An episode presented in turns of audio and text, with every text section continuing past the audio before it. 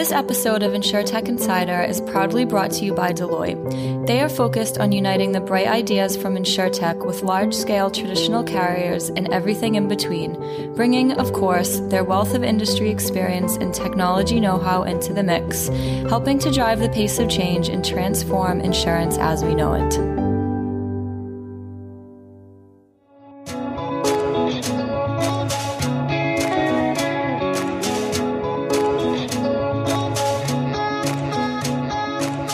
To InsurTech Insider, coming to you live from the 11FS office in WeWork London. I'm Sarah Kocianski from 11FS, and I'm joined by Deloitte's own Nigel Walsh. How are you doing today, Nigel? I'm delightful. um, so today's show is going to be looking at fraud in insurance and how new technology can be used to reduce it. Um, to talk about this with us, we're joined by some fantastic guests. We're joined by Greg Brown from Oxbow Partners, David Hartley from SAS Global, and George Herbert from Friss. So um, could you guys give us a quick summary about what you and your companies do before we start? Uh, Greg, should we start with you? Hi, yeah, I'm Greg. I'm a partner at Oxbow Partners. We're an insurance only consulting business, probably best known for our work in insurtech and innovation. Cool. David? Hi, and I'm David. Uh, I'm a global director for SAS Institute, and I spend my life uh, working with insurance companies about how they can use analytics to detect fraud. Brilliant. And George? My name is George, George Herbert from Friss, uh, a Dutch company located in Utrecht, which is hard to pronounce, I guess, for English people.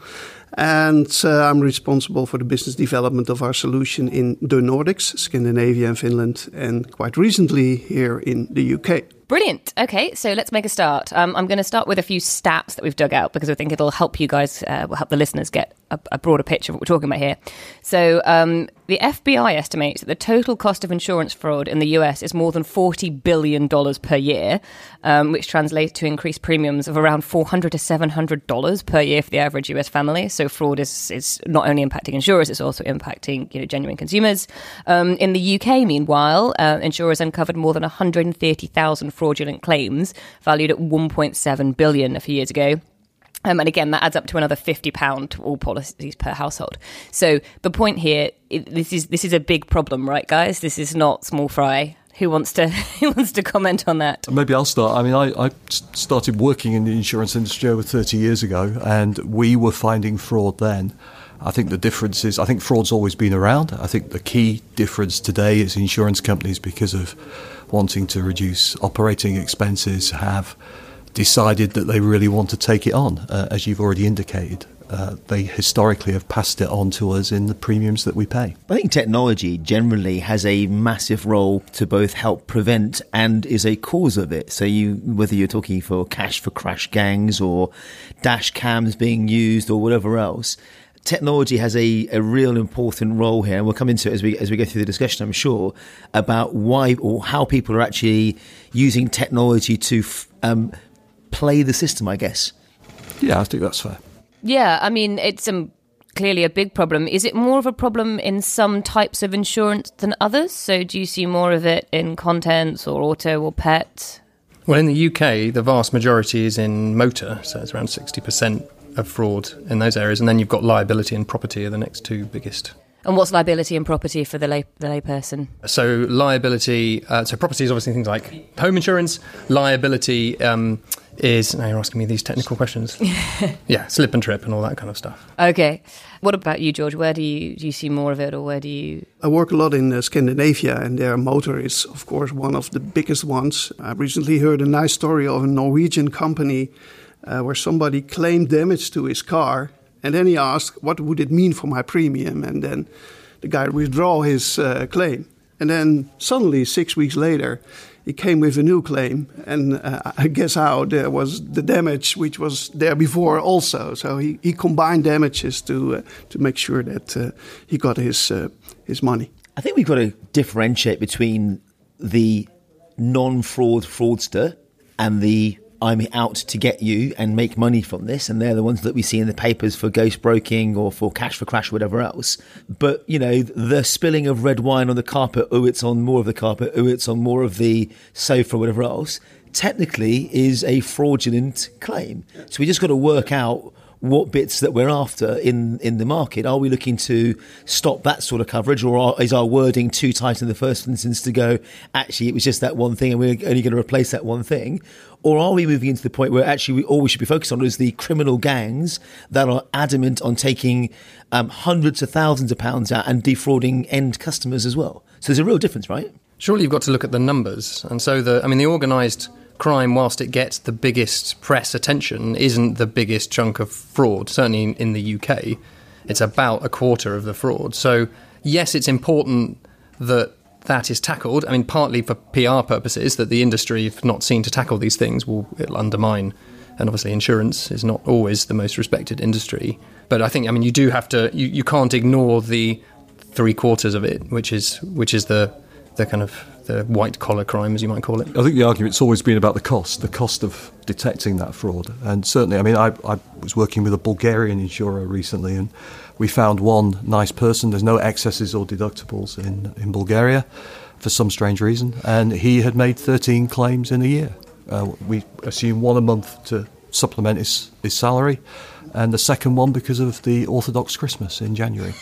So you mean he was paying himself by making insurance claims, basically? Additional income. And you put in for 100 euros or equivalent in Bulgarian, and you got 100 euros. So it all went below the radar, and you absolutely you know, wouldn't find those necessarily. But if you look at the data in a different way, suddenly that becomes more interesting. So, so it sounds like motor is one of the biggest ones. Um, I mean, an interesting one to me that that I know Greg and I have talked about before is as well gadget insurance. So all these kind of new insurers that are coming out and saying, "Well, insure just your MacBook or your phone or your bike." That sounds to me like that's a got huge potential for fraud in it as well. It does, yeah.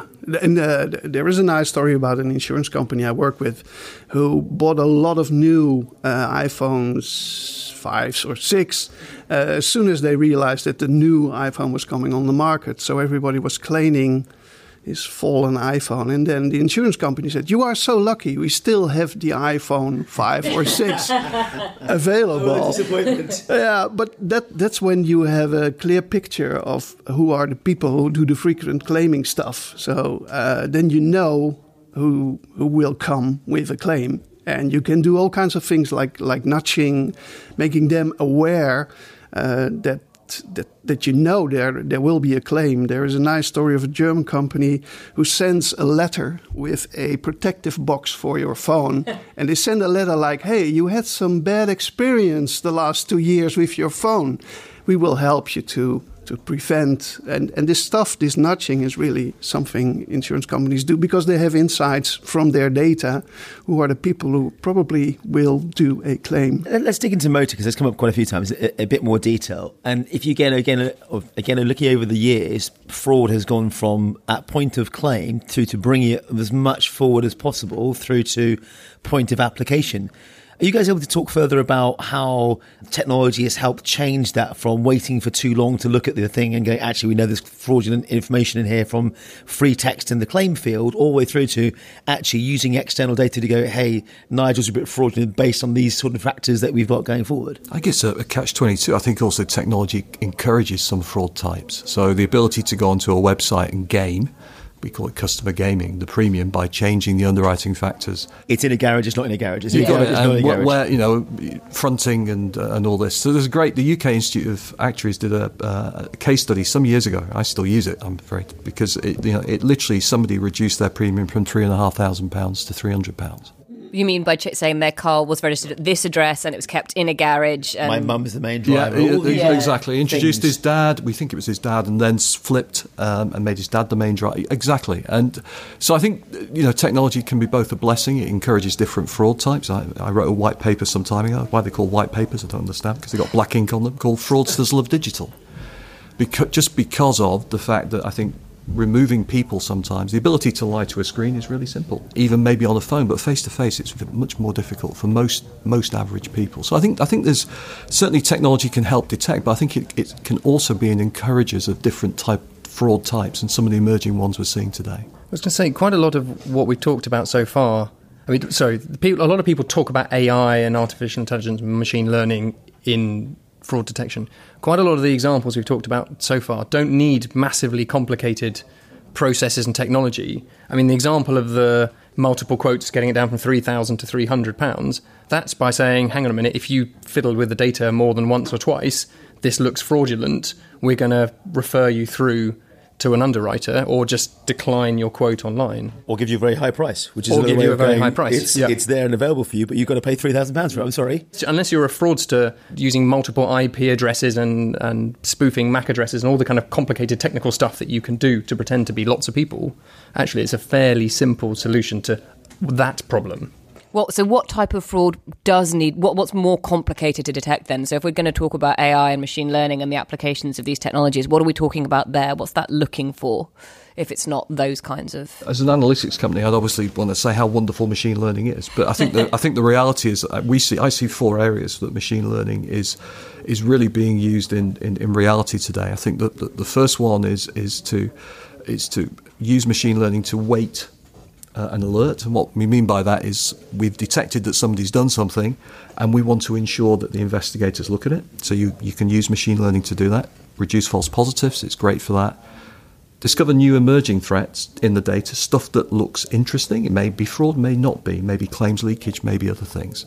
And then the final one is kind of extending the use cases into things like using digital photographs and using machine learning and, and some of the deep learning techniques to start to say, not maybe not so much fraud, but estimating from digital images what the damage is and maybe being able to simulate. I think George used a great example before of somebody that came back with a subsequent damage. It- if they're at different ends of the car, maybe it's physically impossible to do those things, or easily impossible.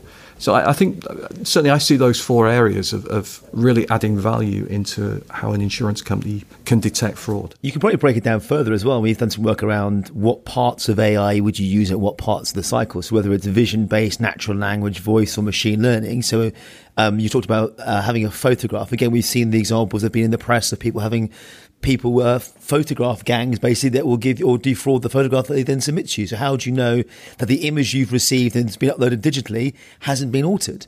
Uh, and there's some great examples out there. If you've got five minutes on a lunch break or you you need a laugh, jump onto YouTube and type in dash cam cameras or claims, and you see people either you know purposely jumping onto bonnets to claim there's damage to the car and they've hit an individual. And there's some, there's some great things. Why would you claim you'd hit a person? There'd be a police record. The person is then claiming damage that they've been hit, and they're all in the same group or gang, and therefore making claims against an insurance company. And there's hotspots in the UK that are noticed for doing this. That are certain areas are rife for cash for crash type gangs. One of my favourites was a lady who had hit this person, and she, you know, she felt awful about it. Could see the guy on the ground because he'd obviously jumped to the car and then fallen on the ground. And then um, she does. She, she gets out and goes, "You do realise there's a dash cam?" And, and, and up he gets and runs off. So um, there's some great examples where technology is also being leveraged to go, let's catch you guys at the outset. Of course, that you know places like Germany don't allow dash cams in cars. Let's bring it. So I just want to bring it back around to the AI point, 'cause George. I think you, your com- the company you are representing today does quite a lot with AI as well. Which areas do you use it in? Yeah, well, it, I like the uh, comment uh, that um, it's actually a combination of what we call expert rules, uh, because we have so much knowledge uh, as we are sitting here together around the table about how people can behave to bring in a claim with some risky kind of character. Uh, and we use the combination of expert rules and uh, AI, predictive models, well, all the usual stuff. It turned out recently we were working with a, a big insurance company who wanted to do the famous proof of concept. Oh yes, we know all about that. We all know them, and it's a great way to show how things work. And it turned out that when we only used the AI stuff, we didn't have the, the best results. It was the combination of expert rules, like saying, hey, this is a youngster with a BMW, uh, with a high powered car, and some probabilities we know from the data, which is three to five years, uh, with all, all kinds of indications. So, yeah, I believe in analytics. It's great stuff. But uh, when you look at the possibilities to make use of what we call expert rules, this is also pretty good stuff. So the machines aren't going to replace uh, the underwriters yet, then. No, and there there is this nice story from a company we work in in Latin America where when they see that a claim has a suspicious character, the claim handler calls the person and he can give a number from 1 to 10. If he has spoken to the guy, he can say, "Well, this was a suspicious talk. I give him an 8." and the 8 adds up to the model to make the prediction if this guy is really fraudulent or not. And it turns out that the call with the number usually is a very strong indication.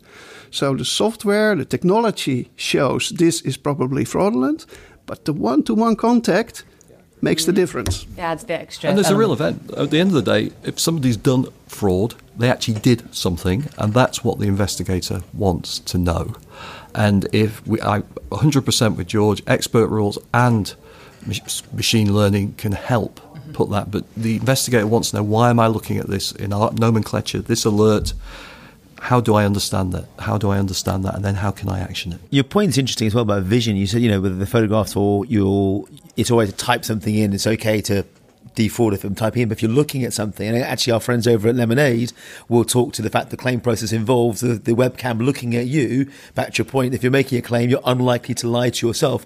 And now it's on record, not just you going, ah, well, it's just the sofa and this. You're now recording yourself as you do it. So really interesting use of behavioral economics in it. So, I mean, interesting to, to go to your point, Nigel, as well, to go back to kind of different countries. Obviously, different, you know, there's different types of behaviour in different countries. And if you're going to be detecting, uh, you know, insurance fraud there, you're going to have to understand different cultural differences. I mean, you, we, we had sort of a bit of commentary earlier before we got started about different types of fraud um, in different places. I know you had some stories about China, David. Yeah, yeah. Well, I mean, it's very exportable. So uh, we have five insurance companies. Fraud's exportable. Yeah, it is. So we have five insurance companies in Greece who are customers, and two of them don't call whiplash or bodily injury claims that. They call them British claims. Because Brits went on vacation to Greece, to the Greek islands, took cars, staged accidents, tried to make claims. And so you go, hang on. If you look at things like we, you mentioned, I think before about ghost broking. Probably most of the people listening to this are Brits, so I'm I'm a Brit, so I, I apologise to the rest of the world. I think that's something else we invented. So actually, a lot of these things are very exportable, and and indeed, I, we've got uh, one of the largest insurance companies in China. We process 60 million motor claims a year through our software, and we see the similar types of organised fraud terminologies there that we see in just about everywhere else. And we've got clients in Russia, also down in LATAM, Canada, US. A lot, there's a lot of commonality. There's just these nuances of difference that locals put on. Uh, The process of insurance is the same pretty much everywhere you go, from taking out a policy to cover a particular risk or set of risks through to notifying a claim through to making a payment. And all they are doing, I say they, all the folks that are doing are committing fraud is expediting the process from FNOL through to payment in a way that guarantees their path through that process. whoa, whoa. You just did terminology thing again. Go back. What through to what? So from FNOL, from first notification of loss, okay, so that's when I call my insurer and say my car was stolen. I dropped my Correct. Or you go online and make the first notification to the insurance company. Sorry, folks. Thank you, Sarah. Uh, all the way through to the payment. There's a bunch of stages in the middle. And all we're trying to do in the fraud process is to minimize the points at which we can then over exaggerate, under exaggerate, bend the truth to make sure that I'm guaranteeing the payment. Now, more often than not, insurance companies are there to make payments. I think we pay something like nine out of ten claims in many instances. Again, go back to Daniel Schreiber, they'll they'll open up with their um, urban dictionary definition for insurance that they'll take your money to make a promise and never want to pay you. Genuinely don't believe that's true. For most of the insurances that I work with, they are there to help you out and get you out of potentially some life changing situations. But there will always be the fraud to the criminal that wants to go the extra mile and make sure they get payments for things that they really shouldn't have done in the first place. Actually, that was a thing looking in the uh, kind of analysis on it. One of the biggest reasons insurers have said for not putting as much investment into fraud reduction is the risk of false positives.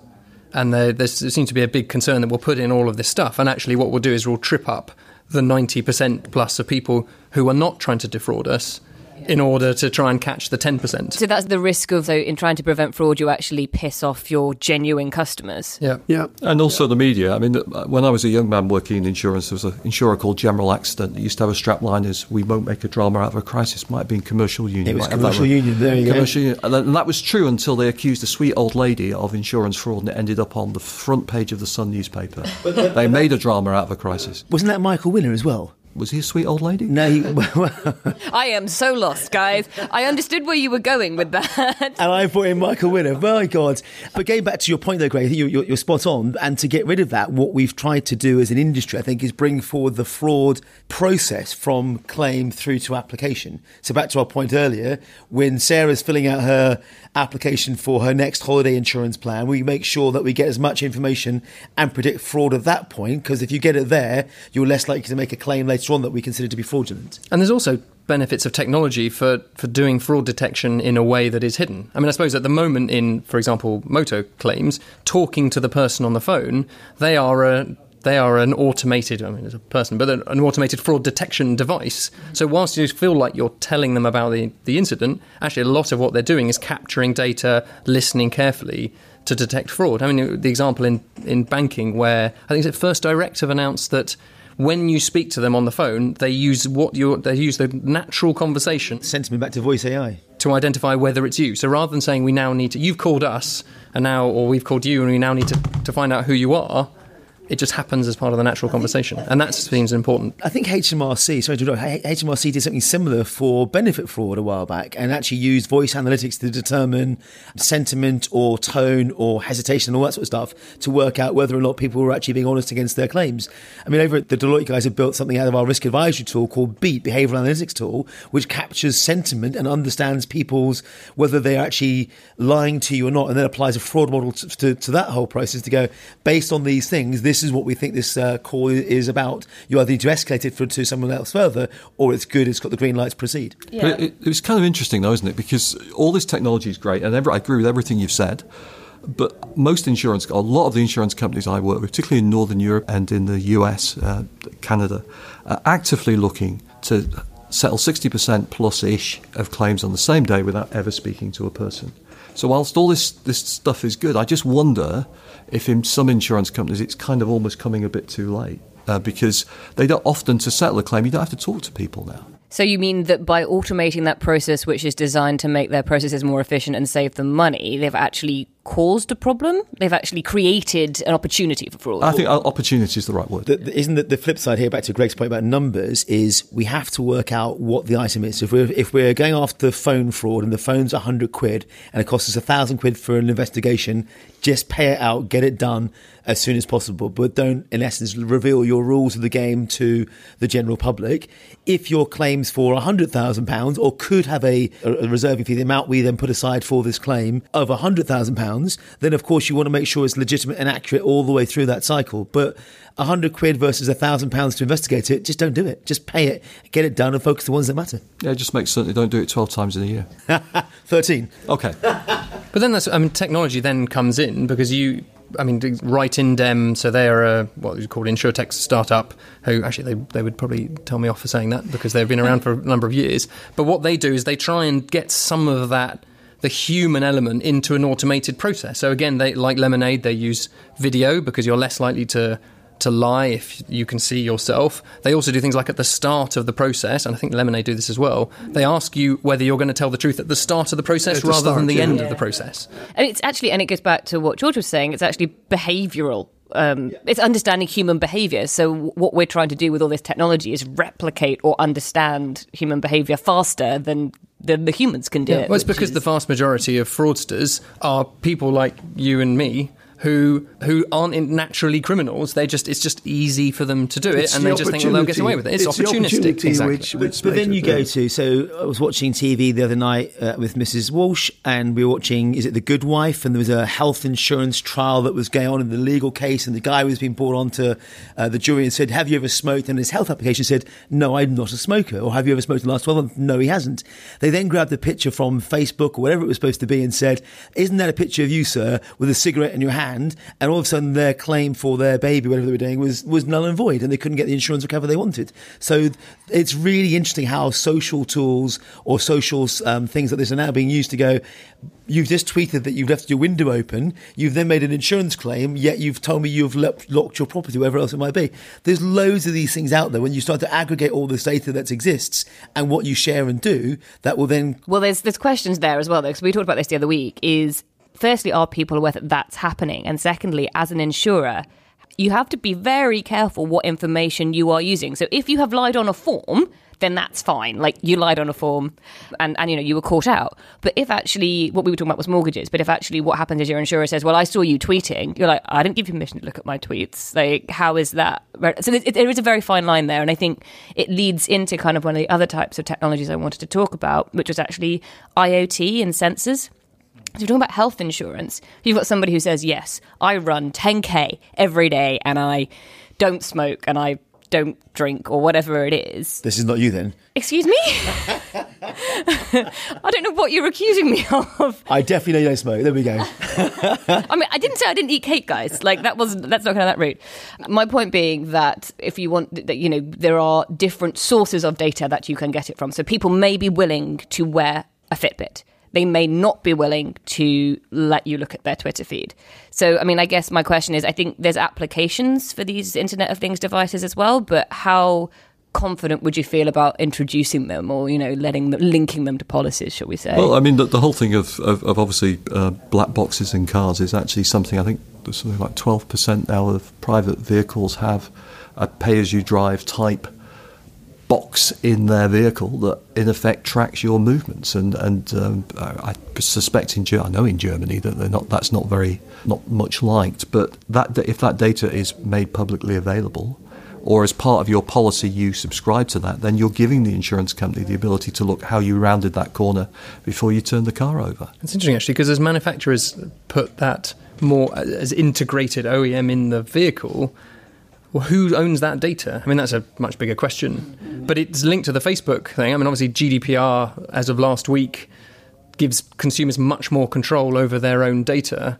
And obviously, was it two years ago when Admiral and Facebook had a bit of a tussle about yeah. use of use of data? Although actually, that is a slightly different example for reasons I won't go into here. But I mean, that's just it's just how, what will happen and where will they draw the line? And will you have to actually ask for more data as part of the the relationship you specific relationship you have with the insurer to make sure they can then use it at the point of claim. But bring it, bring it back to fraud. So, would we use devices, wearables, telematics boxes, etc., to um, provide a more accurate premium based on the risk that I provide the insurance company? I think the evidence is clearly there, and it's growing. It's slower in some things like telematics.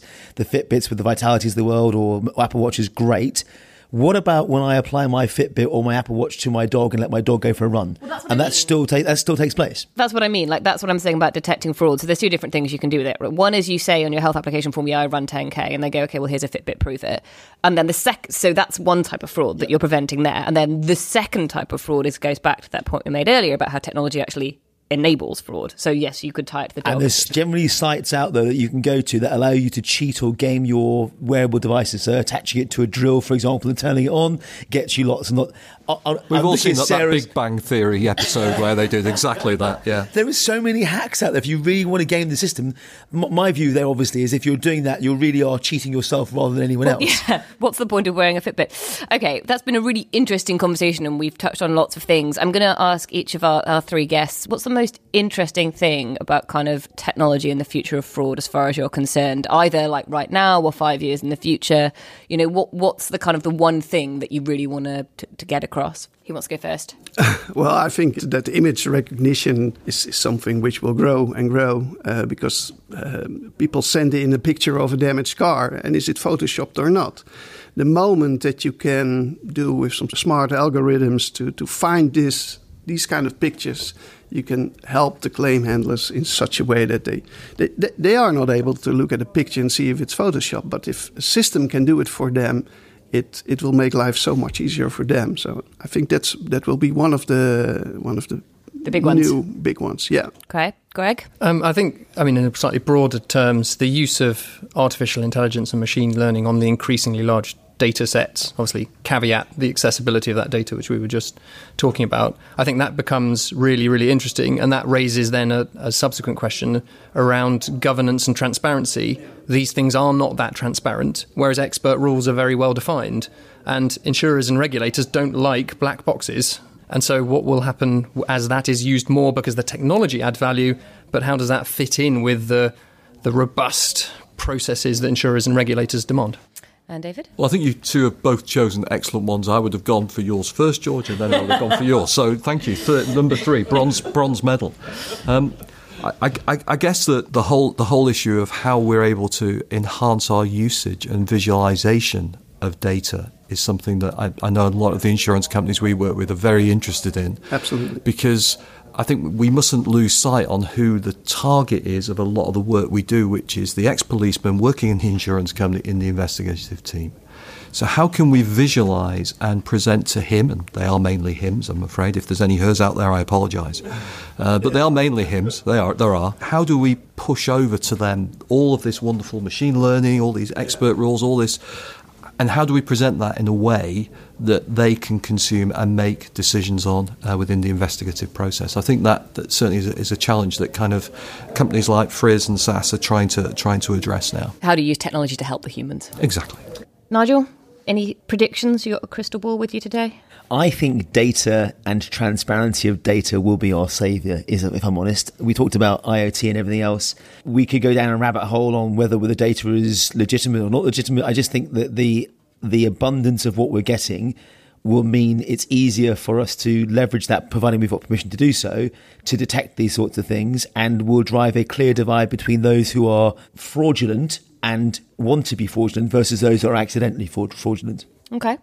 Brilliant. Well, that wraps up today's discussion. Thank you so much to everyone for joining us. Um, so, where can our listeners find out more about you? Do you have a website, a Twitter handle, an email address? Uh, what about you, Greg? Best place to look is probably our website, oxbowpartners.com, or on my Twitter handle at browngreg2. Brilliant. Uh, David? www.sas.com, not the airline. How many years have you been doing that? Forever. That's a practice line. Uh, George, how about you? Two places to recommend. Of course, our site, uh, Friss with a double S at the end, .eu. And there is a new initiative. It's called fraudtalks.com. Community of people who are fighting fraud are getting together there and share all their knowledge and stories. So uh, fraudtalks.com, really nice place to be. That's super interesting. Um, how about you, Nigel? At Nigel Walsh on Twitter. And I'm at Sarah Kocianski on Twitter. So next up, we're going to take a look at some of the top stories in the world of insurance this week. So, the first story up today comes from the BBC, um, and the headline is Sharenting puts young at risk of online fraud. So, for those who don't know, sharenting is where parents share personal information about their children on social media. And apparently, it's the weakest link in rising uh, online fraud and identity theft, warns Barclays. Um, the banks say parents are compromising their children's future financial security with so much online sharing and forecast that by 2030 it could cost almost £670 million in online fraud. Uh, what do you think about this, Nigel? I so I think this is really real, and as a parent of young kids, I think the fraud piece is interesting. I think I also think the security and, and protection of your kids is really important, obviously. My wife is adamant that there's no pictures or I don't post pictures of the kids on Twitter or public sites. Of course, they're on Facebook for our friends or parents and what's not. But um, I guess you trust your friends accordingly, as, as, you would expect. But to put them out there in the open wild, it almost feels sad that we're in a society that you don't want pictures of your daughter or son then that could be used in, in various different ways. And there's a whole host of examples out there. But the fraud piece is interesting. I mean, identity theft is real. And if you've got a name, a date of birth, an address, or a location, then there's nothing stopping you using those in, in, in a wrong way. The final point to this one is when your kid turns of age and is, you know, 15, 14, 12, or 18, and says, Dad, you've got such a footprint of me now online that's there forever. How do I get rid of it? Yeah. So there's a, I think there's a whole host of issues with this actually that does make you sit back and think twice. Yeah, I mean, just thinking about my friends who've had kids, all you need is that um, those beautiful birth notices. You know, X Y Z, born at this date, at this hospital, weighing you know eight pounds, whatever. Instantly, you've got an identity. We'll know your maiden name. We'll know your date of birth. I mean, you've given away most of your security questions straight away. It's quite. It's amazing how easy it is to uh, to get past. I think. Yeah, so I think that's definitely one one that I think is people are becoming more aware of. But I think um, again, it, you know, you can't really publicise that enough. So the next story today is from Insurance Business Mag. It's Uber partnering AXA um, to provide driver coverage across Europe. So the coverage has been extended to afford Uber drivers on the continent optimum protection, say AXA. Um, come next month, partner protection will be provided to both drivers and couriers in European markets. It's funded by Uber, really interestingly, at no cost to the partners. Um, protections include accident, injury, illness, as well as maternity and paternity benefits. So it's a broader package than just sort of motor insurance. Um, according to Uber, partner protection will instantly cover over 150,000 independent partners, which I think is what they mean by drivers, um, across Europe starting on the 1st of June. So, So this has been in the news quite a lot, not just the story, but the overall um, shift to how insurance applies to the sharing economy and gig economy. We're just about to release at Deloitte a report with Lloyd's of London um, on the sharing economy and the impact of that, of course, with many of the providers that I mentioned uh, included, where we interviewed over 8,000 people and stuff. I think it's a really interesting area because insurance is constantly looking with how the business models have changed, what we do and how we provide cover. So this um, from from AXA in this instance is a really interesting move.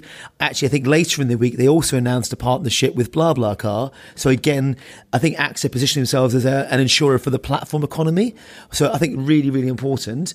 The wording is brilliant. They say you're independent, back to an independent gig worker, but you're not on your own. Yeah, and it, it's it's I mean it's for the insurance industry for something like AXA. This is a whole new demographic. You know, this is it, it sounds the way Uber phrases it like, oh, we're looking after our drivers, but you know they win because their cars are all protected and they don't have to deal with the you know the fallout of that. And AXA wins because it's a whole new market. Yeah, uh, without question. Or a, or a different market where you would have a previously for private car, you've now got it in a, in a, in a different way. I think we've talked in the news before about benefits being lost as a gig worker. So again, picking up that angle of it's very important. I think it's like twenty two or twenty five thousand pounds of pension benefits lost if you were a gig worker rather than a full time employee. Now picking up that slack as an insurance piece is really interesting.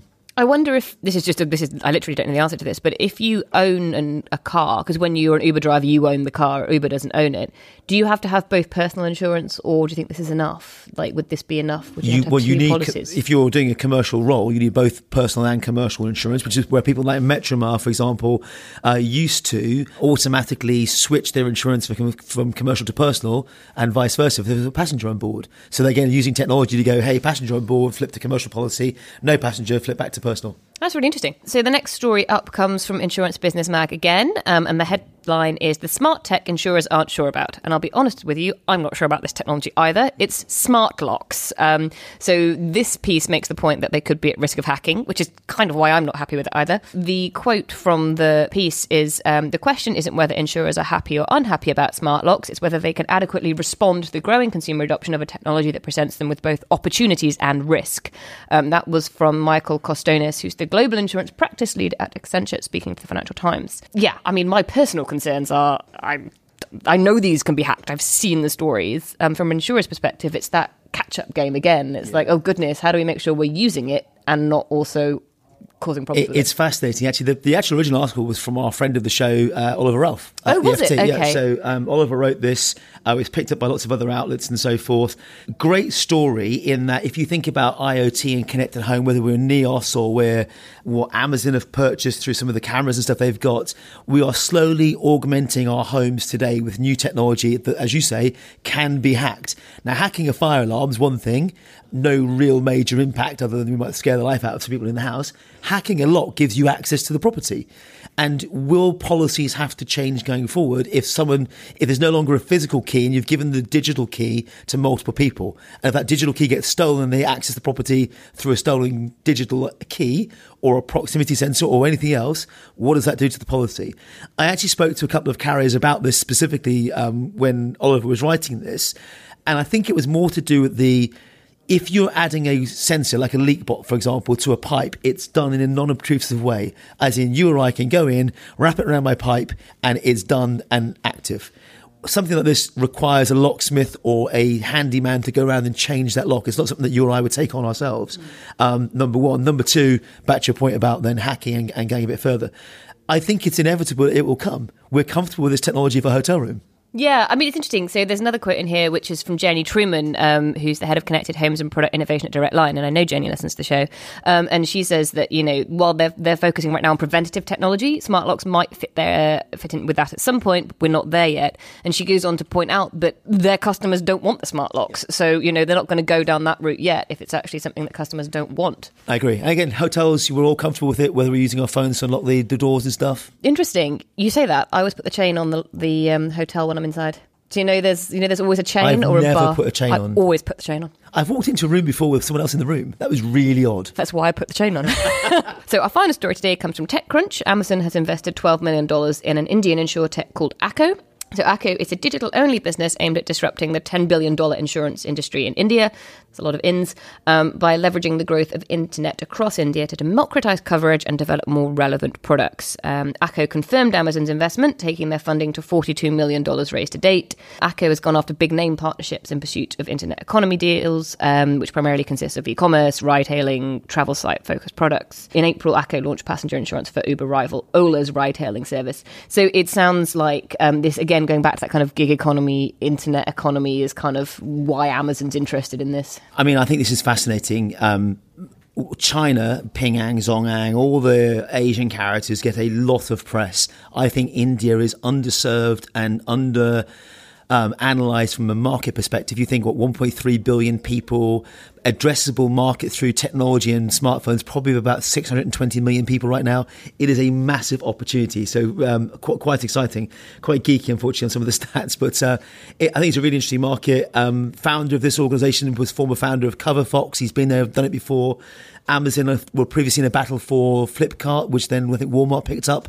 Um, so how do we access that? 600 million plus consumers. Uh, really interesting opportunity, I think. Yeah, I think it's a really interesting move from Amazon as well because, as you said, they tried to go in with e commerce direct and they just didn't get the cultural fit right. They just couldn't get into that market. So it's like Amazon, as you say, have, have recognized the opportunity, but they're just going at it in a different a different way because they're not going to give up on India. Without question. I think the, the GAFA analogies have been going for ages. The rumours that Amazon are entering the market time and time again. They create no end of storms online with debate and what's not. But actually, they've been investing in insurance for quite a while in, in different in different ways. This is a, just one more of them. Brilliant. Well, that wraps up another Insurtech Insider. Thank you to all our guests. Insurtech Insider was hosted by me, Sarah Kocianski, and co hosted by Nigel Walsh. We were produced today by Laura Watkins with help from Petra Barisha, and our editor today was Michael Bailey. As always, you can find the show on Twitter at Insurtech Insiders. And if you like what you've heard this week, don't forget to subscribe to our podcast and please, please leave us a review on iTunes. If you have any suggestions or feedback, please reach out on Twitter or on email at podcasts at 11fs.com.